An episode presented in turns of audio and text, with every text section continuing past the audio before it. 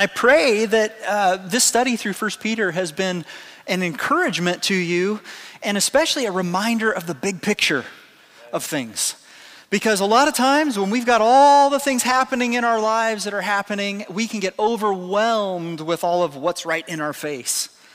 And First Peter has been a reminder God is good and he's done some amazing things. And, and if we can keep that picture of life and eternity that he offers us, it gives us strength in the middle of all the other things that we have to struggle through and work through in our lives. And the, the overarching theme of this letter that Peter wrote is that, that there is hope and faith in the middle of suffering and struggle. Hope and faith in the middle of it all. But it's also not just this shallow, idealistic kind of a letter. It's not just a preacher who likes to get up and tell everybody, oh, just be hopeful, just be happy. It's all right. You know, yeah, the world's falling down around you, but let's just all be happy. It's not that. It's not that at all. In fact, Peter, time and time again, says, look, there's real struggling, there's real suffering, there's real pain and sorrow in this life. In the middle of that, and with a full understanding of that, there's a possibility to, to have faith and hope in the middle of it all. And the conclusion of the letter, where we're going to get to today, is no different. What he's going to say here is listen, stand firm in your faith, even when some of the harsh realities of life begin to hit you. And, and Peter, we re- have to remember, was clearly aware of how hard it is to hold on to hope when life is hard. But he was also very aware of the glory that's beyond this life. When we started out in 1 Peter, we actually did the first couple weeks just looking at Peter and his life. We did kind of a character study where I walked you through the Gospels and through the book of Acts, where we saw all these different events of who this fisherman was and who he became when he met Jesus. And we talked about many of the different stories that are very well known stories in the Bible because Peter was central to Jesus' ministry. Peter was the closest disciple to Jesus. Peter was the one that was there. If you remember this story, when Jesus, they were, the disciples were out in a boat on the Sea of Galilee in the middle of the night, and all of a sudden Jesus came walking on the water. Remember that? And Peter was the one who actually stepped out of the boat and stepped onto the water and walked. It was temporary, but he walked for a little while, a while on the water with Jesus. Peter was the one who was there on the Mount of Transfiguration, and it radically changed his life. As we, uh, as we go on into Second Peter, which is the, what we're going to do next, because we're already in the Peter zone, so we're going to stay there. And when I finish First Peter, we're going to jump into Second Peter. It's, it's only three chapters, so it's a short one. But he's going to again remember this, this next experience that on the Mount of Transfiguration that radically impacted his life and his vision of who Jesus was. He'd already seen Jesus do all sorts of miracles, healing people, walking on water, things like that. But when he's on the Mount of Transfiguration, if you remember what happened, he got there and the glory of God shines down on Jesus. And Jesus is literally transformed, transfigured in front of Peter, James, and John on the mountain there. And when that takes place, then Elijah and Moses show up. And if you're a Jew, there's nobody bigger and badder than Elijah and Moses. Those are the superstars, the author of the law and the, author, the, the, one of the main prophets of all. They show up and they're talking to Jesus. So Peter at that point is like, oh my goodness, he is glorious. He is good. Not only that, we know Peter was there to not only watch Jesus be crucified, but he was there to see the resurrected Jesus. He was there in that locked room with the rest of the disciples when Jesus shows up and says, Look, here's the scars in my hands and my side. It's me, and I'm alive. I'm back. All right? So Peter knew the struggle, but he also knew the glory. And he also knew what was going to happen. And he had seen these things with his own eyes in this life that allowed him to hold these two tensions in place. And that's what we're going to see here today as we finish. Two opposing perspectives a harsh present and a hopeful future. I'm definitely going to get you through the harsh present, and we'll just wait and see if we get to the hopeful future, okay? Um, and, and we're going to jump in here with that. Let me pray for us as we, as we jump into reading the scripture here together this morning. Father, I do ask that you would speak to our hearts. I have the privilege and the burden of knowing that many of us in this room this morning are going through a lot.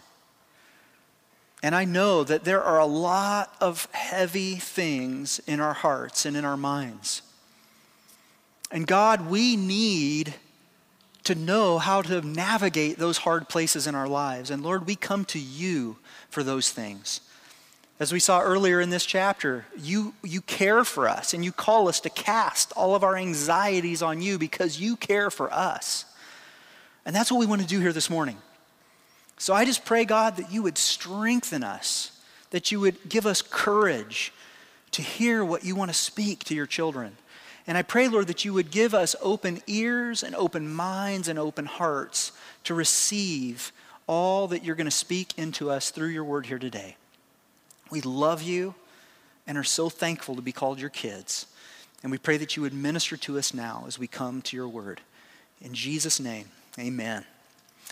So, if you're there in 1 Peter chapter 5, we're going to begin with verse 8. That's where we find ourselves in our study. And here's what it says Peter, speaking to these people, he says, Be sober minded, be watchful.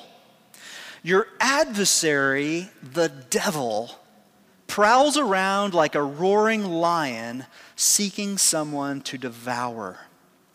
Now, Remember, this is the last chapter of the letter. This is the end of the letter. And like any good pastor, toward the end of his message, he has to tell his people listen, wake up, everybody, pay attention to this part. That's what he does here. And he says, you need to be alert. You need to be clear headed in the way that you think about these things. You need to be sober when you hear what I'm about to tell you. And what he does as he saves this warning for the end is he talks about another source of struggle. All through 1 Peter, he's talked about all these different human sources of struggle. He's talked about how the fact that just our interpersonal relationships with each other creates a lot of struggle in life. He describes the relationship difficulties. He res- describes personal sin when we do some of the stuff that we do that comes back on us and causes struggle in our lives. He talks about trials, just the trials of life that come up, all these different human things. But now he's going to point to a spiritual source. This is the first time Peter's talked about the devil at all in 1 Peter. But he brings this up and he says, You've got to be aware, you've got to be alert. There's a devil, and he's an adversary. Now, when we read this, and you look at this in 2021, the, the question immediately comes to our minds okay, hold on. The devil. Is the devil real? Is Satan real? Do demons exist? I mean, obviously, here we see Peter believed that there is a real devil with a malicious intent. He says, Look, he's out there to devour you. Is that just an ancient, uneducated myth? You know, they talked about the spiritual world and demons back 2,000 years ago. Is that what that is? Or is it true? Now, as Bible believing Christians, which for me it's really difficult to understand somebody who calls themselves a Christian without being Bible believing, because the way that a Christian is one who is a follower of Christ, but the only way we know anything about Christ is what we find in the Word.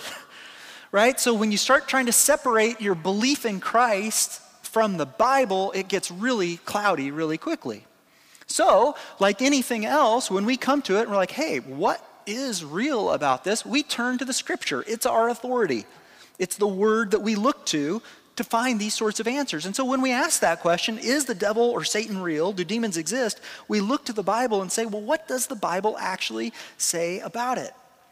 Now, it, it's, it's important to notice that Peter says, Look, make sure that you're not lulled to sleep. Wake up, be sober minded, pay attention on this. You've got to answer these questions because it's easy to just kind of blow that off and be like, yeah, you know, back in Palestine in the year two, they probably had demon possession problems. But I live in the modern world. We don't run into these kinds of things every day like they did. But we don't want to be lulled to sleep on that. We've got to look and see what the Bible actually says about it. So let's do that. Let's take a look at this. Um, let's, let's look at some of what the Bible says. What does the Bible say about Satan? What did Jesus believe about the devil? And what did the apostles believe?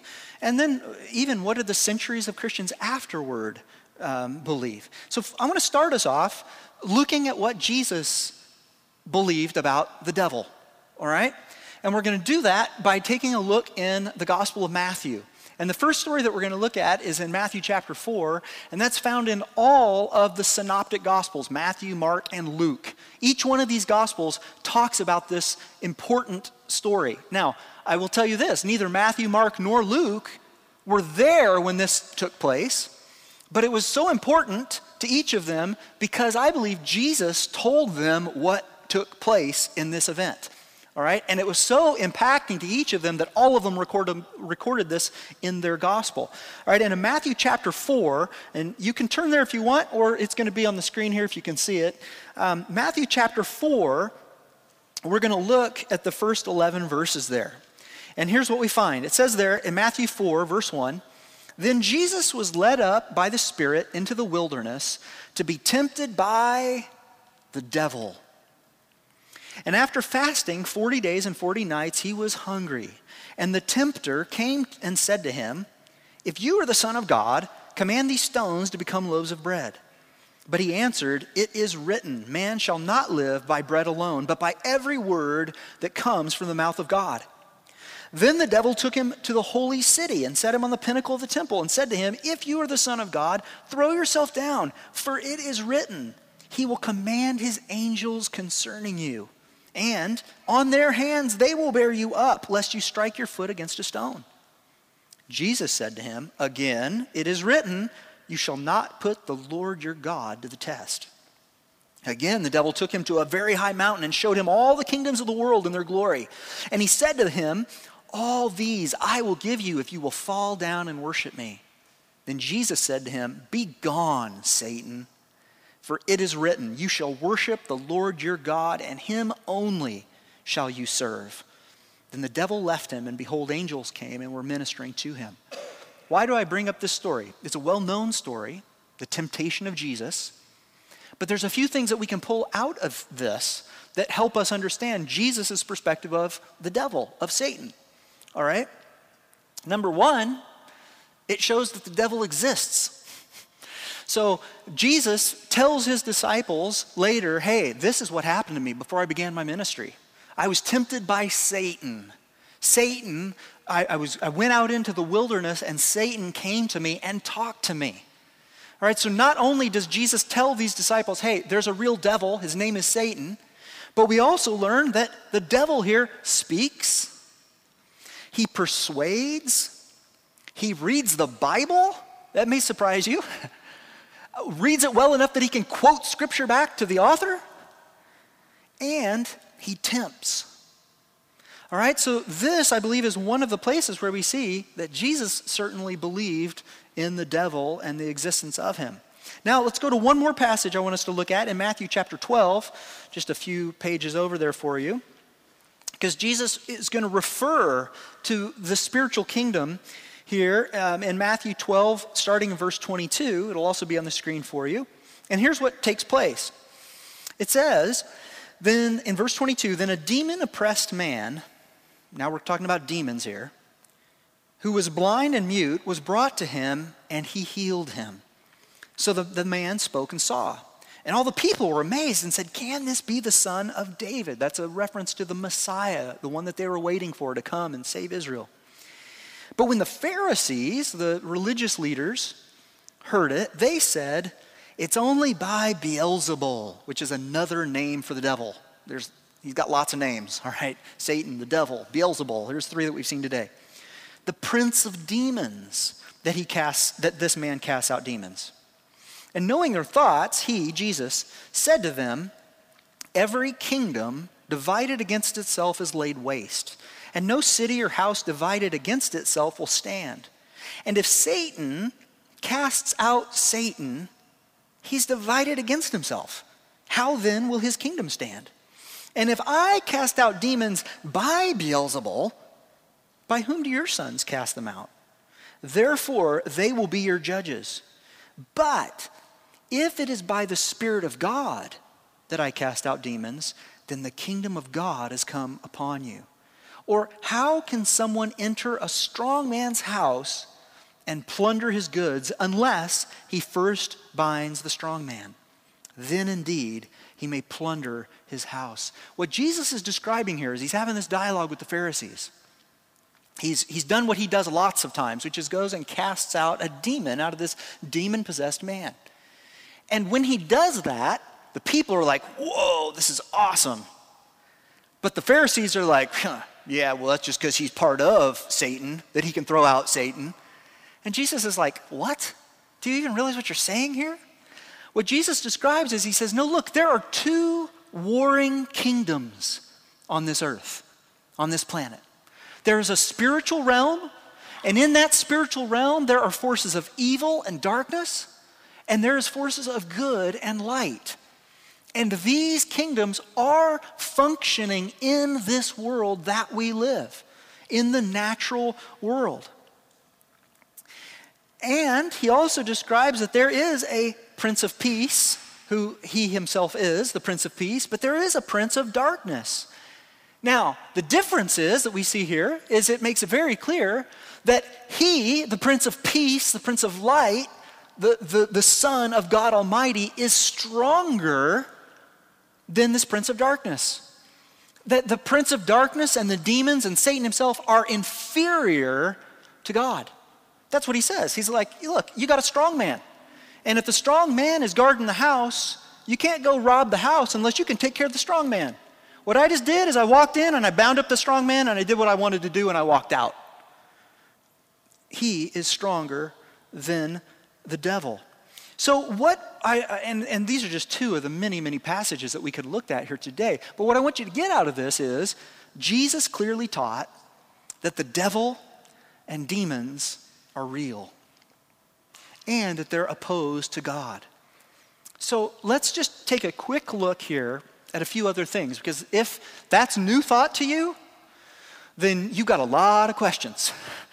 All right? And if you do, I want to just give you a quick little background to help you as you go through the scripture and understand where does this all fit into things. Because let's, let's be honest. You'll talk to a lot of people, and I've talked to many people uh, just recently. Uh, I was talking to a neighbor down the street not too long ago, and he said, You know, I believe in God. I can, I can fathom that. That seems like something that could be out there. But you can't really know this God. And as far as all those ideas about hell or the devil or all that, no, no, no, no, no. I just believe about, I believe about God. That, that seems to make sense. But uh, that's kind of a, there's kind of a disconnect there. Because if you're going to say, all right, I believe in some sort of a spiritual thing, then where are you going to get information about that spiritual thing? Well, I don't, it's just, you can't know. You can't know.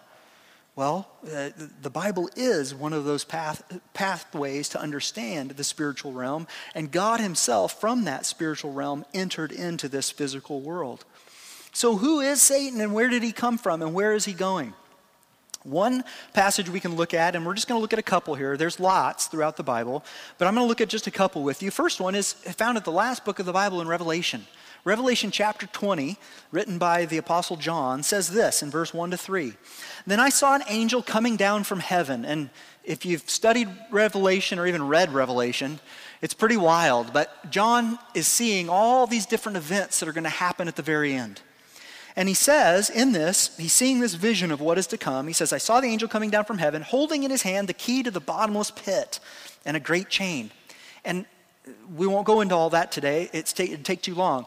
But here's what it says in verse 2 And he seized the dragon, that ancient serpent who is the devil and Satan, and bound him for a thousand years and threw him into the pit and shut it and sealed it over him so that he might not deceive the nations any longer until the thousand years were ended. After that, he must be released for a little while. Now, that little phrase, the ancient serpent, who is the devil and Satan, actually is pushing back all the way to the first book of the Bible, Genesis. And in Genesis chapter 3, this is a pretty well known story, even if you're not uh, been around church much.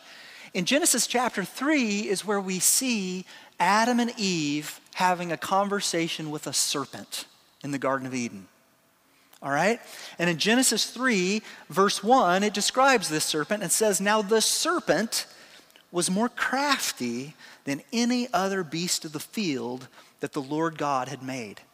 That crafty word is very interesting. And it, it means that he's very shrewd and very discerning and very clever. And what Scripture shows us is this devil is a created being. He was not always like God was always. But it also tells us that he's been around a very, very long time from the very beginning. And he's there from the beginning of history to the end in Revelation. Okay? Now, what else does the Bible tell us? It also tells us a little bit about what he actually does here on earth. John um, quotes Jesus here in John 8 44, and he is talking again, arguing with some of the spiritual religious leaders, the Pharisees, and they're basically saying that he's more of what we saw earlier in Matthew chapter 12, where they're saying, You're from Satan and you're just with all the evil powers. And he says, No, no, no, no, guys. And in fact, let's be very clear about this. In John 8 44, he says, You are the father, you are of your father, the devil. And your will is to do your father's desires. And listen, this gives us insight into Satan. He was a murderer from the beginning and does not stand in the truth because there is no truth in him. And when he lies, he speaks out of his own character, for he is a liar and the father of lies. What does the devil do in this earth and in this world? He lies. He's the father of lies. He deceives people. He misleads people. He misdirects people. That's what he does. So, what's Peter saying here when he tells us, hey guys, pay attention, be sober minded, be watchful? Your adversary, the devil, prowls around like a roaring lion looking for somebody to devour. He says, The reason I need you to pay attention to this is because he's out here to kill you, he's out here to take you out. That is the harsh present that we live in. Sorry, I know you came to church to get happy, but this is the truth. That's part of the world that we live in.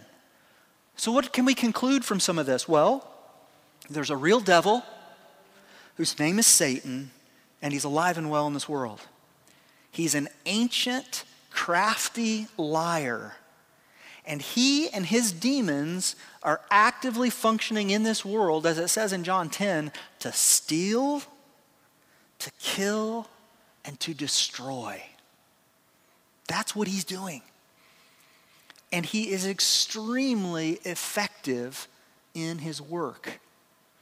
And he works like any other master terrorist.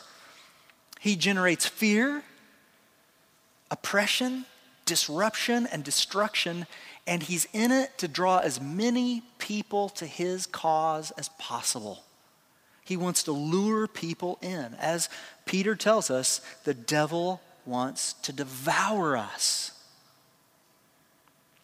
Now, before I just say, Amen, go home and good luck, what we also have to remember is a few other things that we know through the scripture in regards to the devil.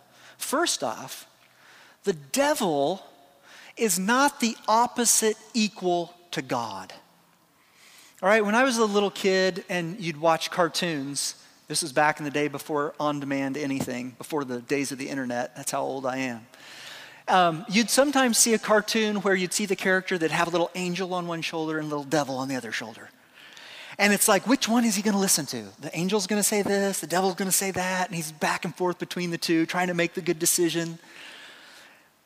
Well, that gives you the impression that, yeah, the angel and the devil, they're just trying to, trying to, they're in an equal argument.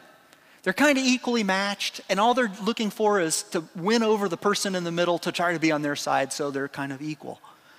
But that's not the way it is. The devil is not an equal to God, nowhere close.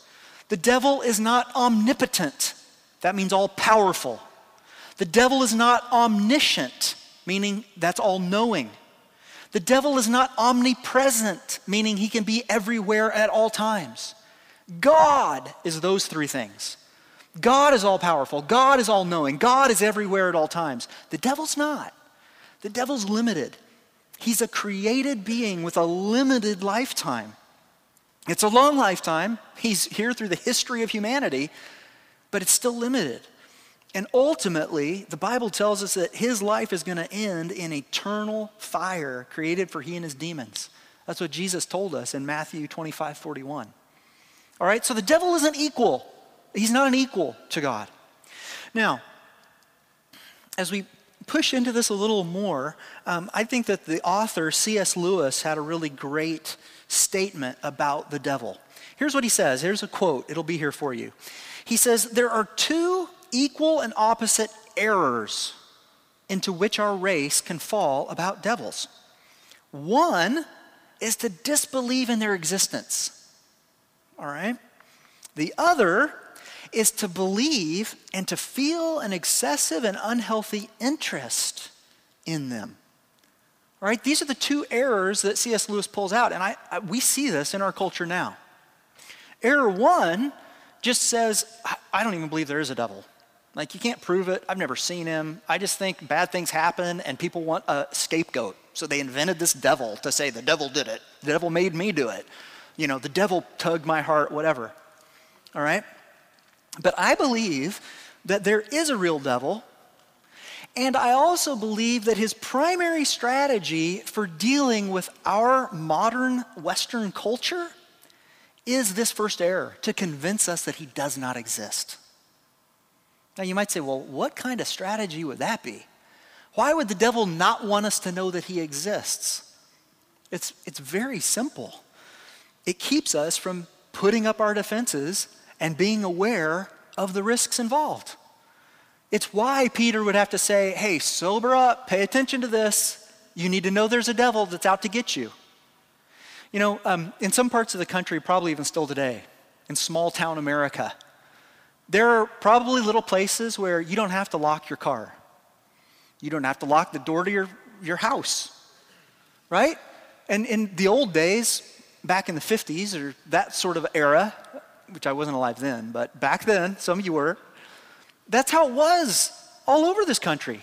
You wouldn't have to lock your doors. Why would you lock your doors? Why? Because people had a shared ethic, a shared morality. You didn't have high crime areas. You didn't have to worry about somebody just coming and walking into your house and taking things. Right? So, because of that, if there's not an existence of the crime that you're trying to avoid, then you just go on about life like, that, like it doesn't exist. I'm not going to lock my door. Nobody's going to take my car. All right, but soon, as soon as you're aware of those things, if you drive up and down my street often and you see the piles of glass on the ground, and which I did this week, and my daughter said, oh, "Did somebody break a bottle there?" I'm like, "No, that's a windshield. somebody busted into the car." When you see those things and you know that stuff's happening, you begin to lock the doors. When you leave the house, hey, make sure you lock the door, set the alarm. Why are we doing that? Because we're aware of the risks involved. This is exactly why the devil would not want a culture like ours to be aware of his existence at all. Why? Because your guard is down. You're leaving the door unlocked.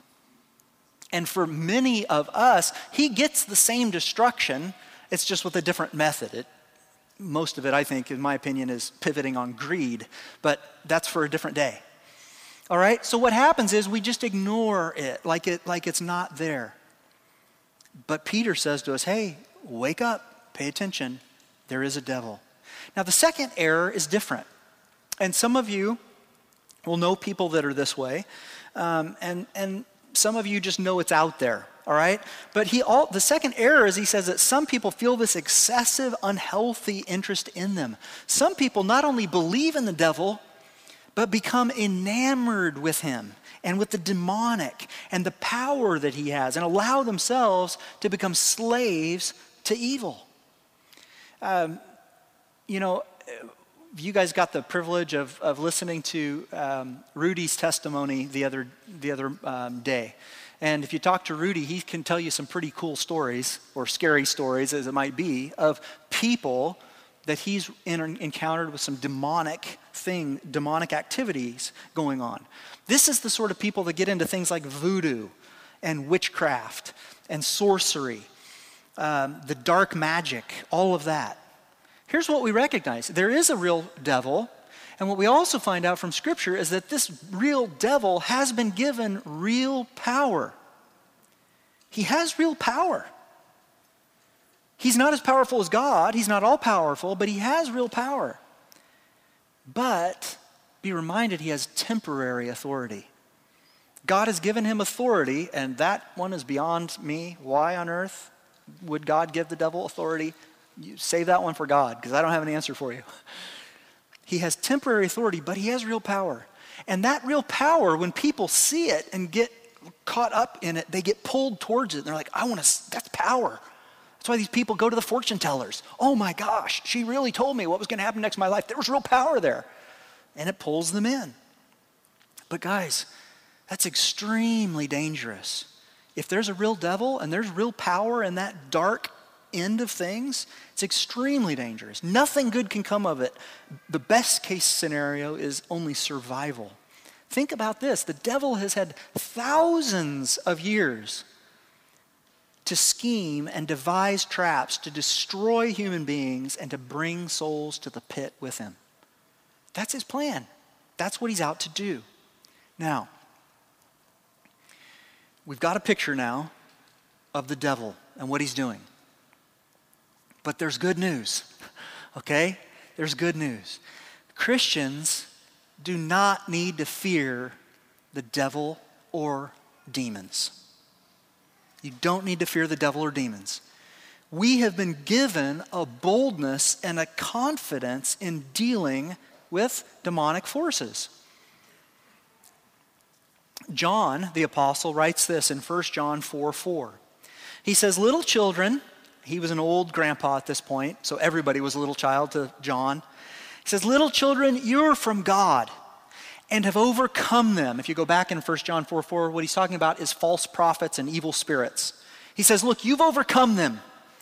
For he who is in you is greater than he who is in the world.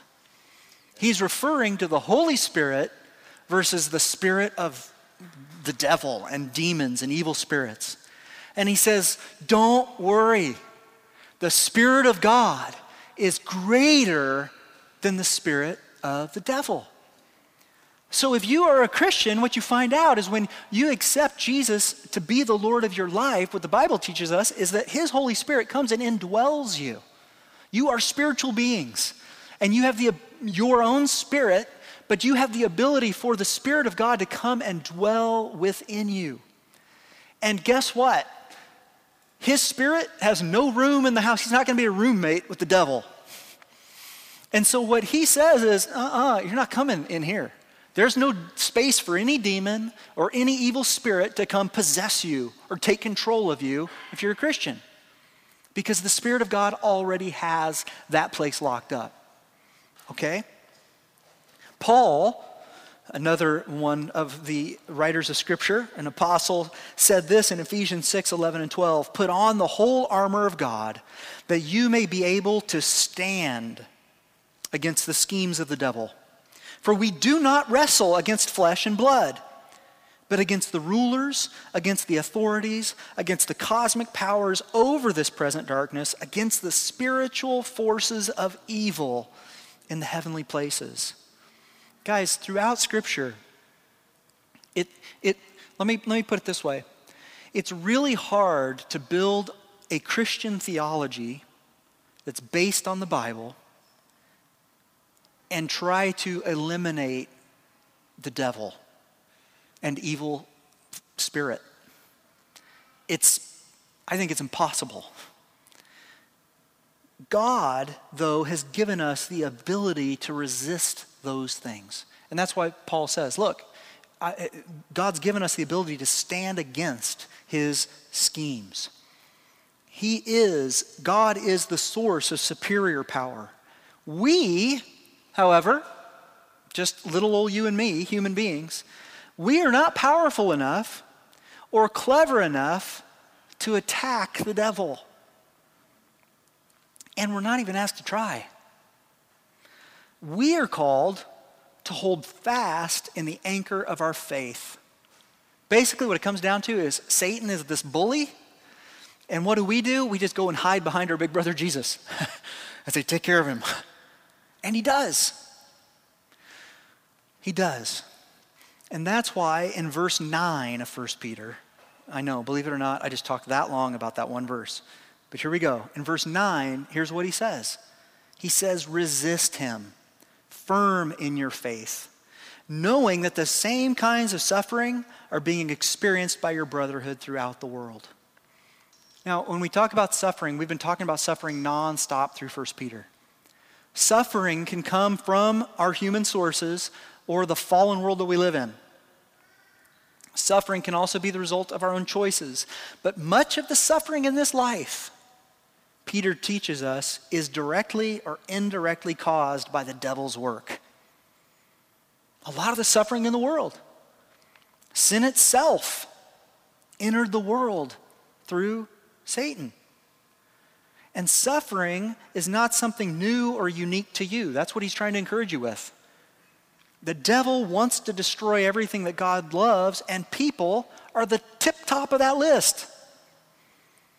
Sure, the devil would go through and want to destroy the earth and, and do whatever he wants to do to the, the environment, but that's not as important to him as hitting people, taking down people that's always going to be at the top of his lists, list. So, how are we supposed to deal with those things? That's what he's been telling us. We don't poke the devil or prod him, we don't pick on him and call him out. And I know that there are some churches that you'll go to that you see some of that happening. It's almost, I've been to some churches where I'm like, gosh, guys, you're almost praying to the devil, calling him out, calling him by name, and I demand you do this, and I demand, and Okay, what I see in Scripture is he says, no, no, no, just take a few steps back and just stand firm, hold on to Jesus, and keep pointing to Jesus and looking at Jesus, and let Jesus deal with the devil. All right? We are called to put our hope and trust in our Savior who's overthrown the devil and has the strength we need. We're called, as he says here in 1 Peter, to stand firm in our faith. But that's not always easy. That's not always easy. There's a constant tug on our hearts to bring us down and bury us in a fallen earth. Suffering is heavy. Suffering is hard. But faith is the footing we need if we want to have stable lives. Would anybody like to have a stable life? I would. You know, where, where I like to surf in Point Loma on Sunset Cliffs there, I've surfed there for over 25 years now at this point, and I've seen the cliffs change in these years. And every year, even the spot that I climb down to, the, that cliff face has changed. We used to be able to go down this way, then we could go down that way, and now we can only go down this way because those things have washed out, they've collapsed, they've fallen. Every winter, I'll walk along the beach and look and see a huge pile of rubble at the base of the cliff where it collapsed during the last rain. And sometimes what happens is people get too close to the edge, even though the signs are up everywhere stay back, unstable cliffs. And they're like, yeah, but it's so beautiful. I want to see, I've got to get my picture, my selfie. And they get all the way to the edge. And at times, it collapses under the weight of a person. That's what he's describing here. He says, Look, I understand there's a lot of danger, but if you want a solid footing, You can't go to these other spots. You can't lean on other things other than your faith. You can't lean on your bank account. You can't lean on your retirement savings plan. You can't lean on, well, I had a, uh, you know, a, a good medical record of the rest of my family. They were always healthy and they lived to 100, so I guess I will too. You can't hold on to those things. Because what he says is, unless you're rooting yourself in faith, everywhere else you stand is the edge of the cliff. It's unstable ground.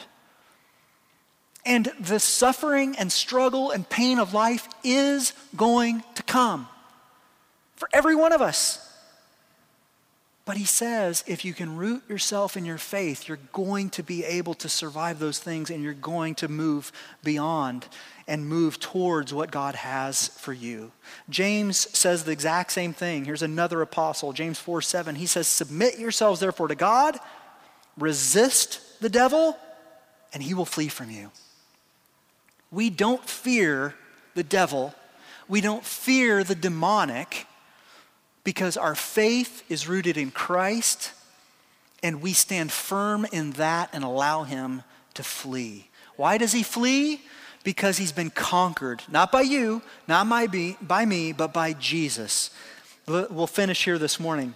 Here's what it says in Colossians 2 13 to 15, describing that. It says, And you, who were dead in your trespasses, and the uncircumcision of your flesh, God made alive together with him, having forgiven us all our trespasses by canceling the record of debt that stood against us with its legal demands. You know, the legal demands that he's talking about here, another one of Satan's many titles is the accuser of the brethren. He is a heavy weight prosecuting attorney in the spiritual courtroom. And the legal demands say that the wages of sin is death. And what Paul reminds us here in Colossians is he says, Jesus came and wiped out that penalty of death. And you know who that really upsets? The prosecutor who was saying, No, no, no, God, you said that if they sinned, that they've got to die. That's what the devil's doing. But Jesus came up and took care of that debt for us. And God, who's the righteous judge, is up there saying, Yes, Satan, you're right. That is, the wages of sin is death. But those sins have been taken care of by Jesus Christ. And so he goes on there and he says, He canceled the record of debt that stood against us with its legal demands. This he set aside, nailing it to the cross.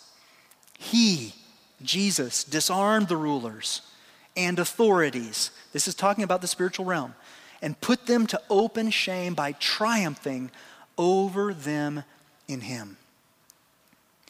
So here's what we finish with today the harsh present that we live in is that there's a real devil. There's really spiritual things happening that you can't see and you're not aware of. The devil is among us.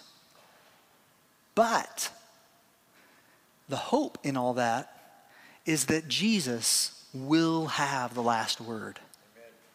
Jesus has conquered. Jesus has overthrown the devil and all that evil. Amen. Amen. Aren't you grateful for that? Amen. And there's more, but we don't have time for it this morning. So you got to come back next week and we will talk about the hopeful future that we have. All right? Pray with me.